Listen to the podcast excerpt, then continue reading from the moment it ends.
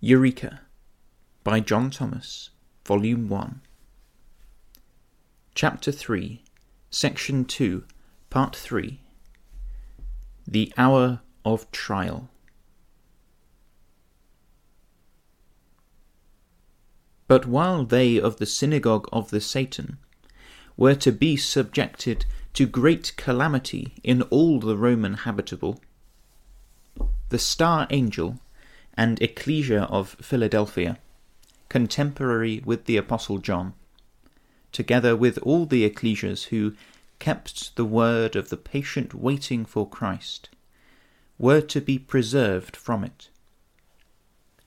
The words of the Spirit to the ecclesias are, "Seeing that thou hast kept the word of the patient waiting for me, I also will keep thee from the hour of the trial, being about to come upon the whole habitable, to make proof of them who dwell upon the earth." This hour of trial was not to arrive in the lifetime of that generation of saints. It was an hour being about to come, that is, in their future, or, as the event proved, in AD 248, about 150 years after the Apocalypse was revealed. This afforded time for the Satanists to fill up the measure of their iniquity, and for the faithful to depart to their graves in peace, for a long peace of 37 years preceded the outbreak of the fiery trial under the Emperor Decius. During this tranquillity, historians testify that a deep declension from Christian purity had taken place, not only in the East, where false philosophy aided its progress, but also in the West, where the operation of no peculiar cause can be traced beyond the common influence of prosperity on human depravity. This is completely evident from Cyprian's account, and it deserves to be remarked that the first grand and general declension after the primary effusion of the Divine Spirit should be fixed about the middle of the 3rd century. Milner, Ecclesiastical History, page 165. As we have said, 150 years had elapsed from the writing of this epistle to the Philadelphians to the beginning of this judgment upon the house of God. For the ecclesias in general, or collectively, were still his habitation through the Spirit, inasmuch as he had not then as yet spewed the delinquents out of his mouth.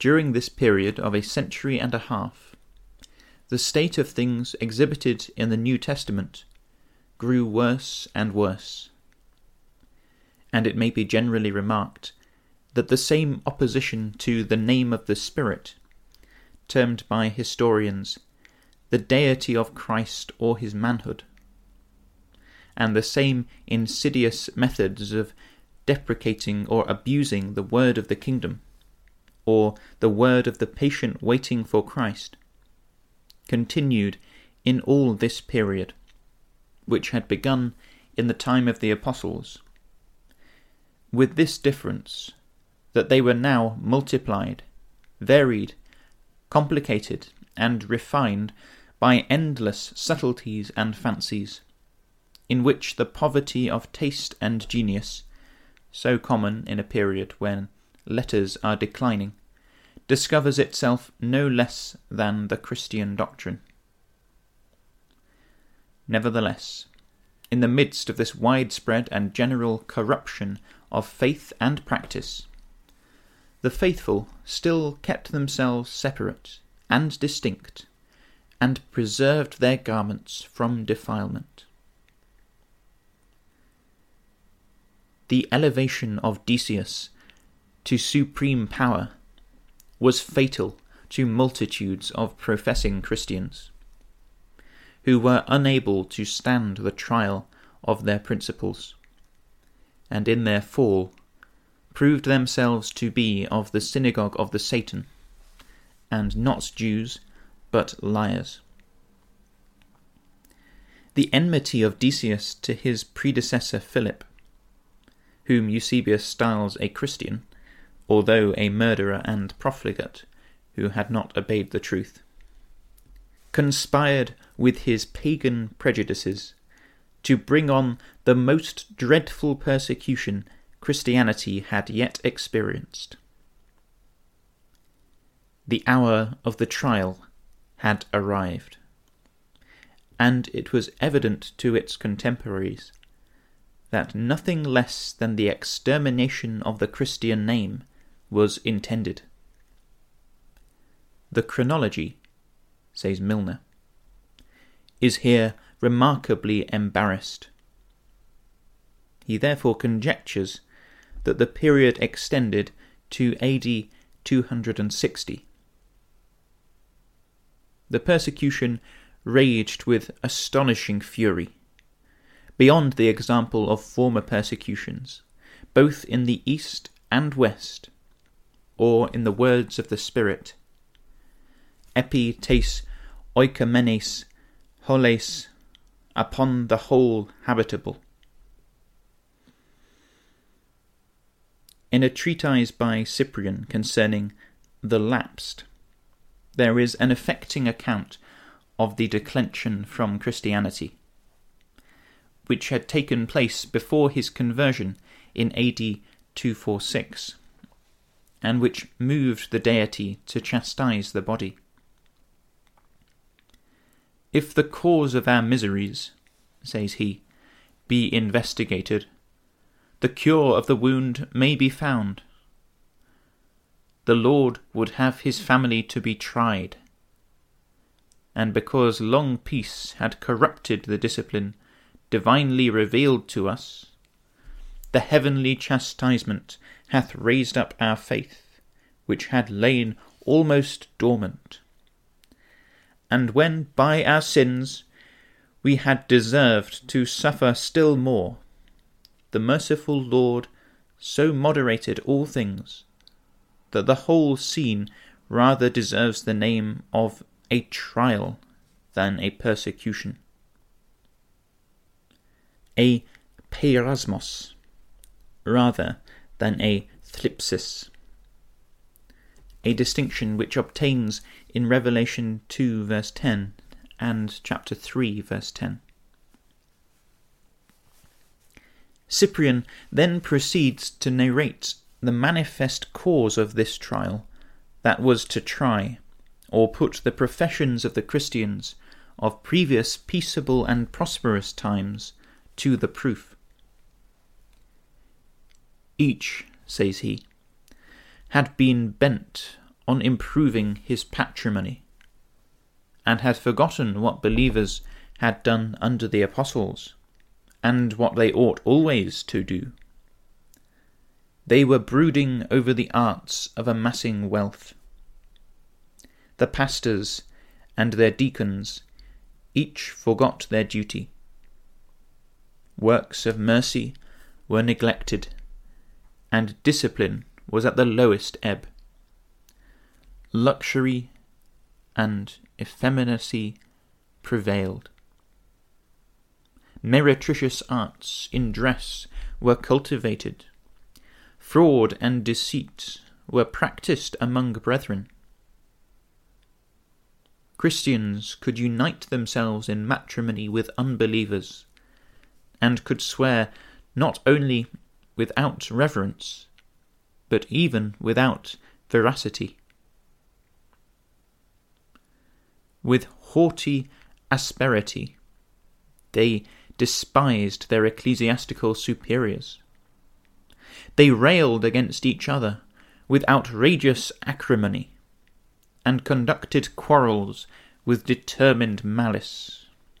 Even many bishops, who ought to be guides and patterns to the rest, neglecting the peculiar duties of their stations, gave themselves up to secular pursuits. They deserted their places of residence and their flocks.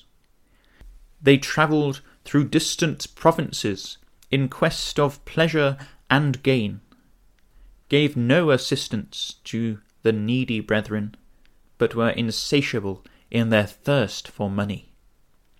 They possessed estates by fraud, and multiplied usury. What have we not deserved to suffer for such conduct? The divine word hath foretold us what we might expect, saying, If his children forsake my law, and walk not in my judgments, I will visit their offences with the rod, and their sin with scourges. These things had been denounced and foretold, but in vain. Our sins had brought our affairs to that pass, that because we had despised the Lord's directions, we were obliged to undergo a correction of our multiplied evils, and a trial of our faith by severe remedies. Even Origen, as worldly a professor of the faith as any of his day, intimates that the long peace which the body, with only the short interruption of Maximin's persecution, had enjoyed, was followed by a great degree of lukewarmness, and even of much religious indecorum. Several, says he, come to church only on solemn festivals, and then not so much for instruction as diversion. Some go out again as soon as they have heard the lecture, without conferring or asking the pastors any questions. Others stay not till the lecture is ended, and others hear not so much as a single word, but entertain themselves in a corner of the church. But, like priest, like people. These were what their leaders had made them.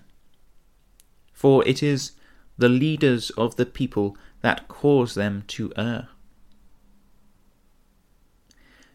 The ability faithfully to dispense the truth had become rare, as well as the taste for such employment. And Origen complains of the ambitious and haughty manners of pastors, and of the improper steps which some took to obtain preferment.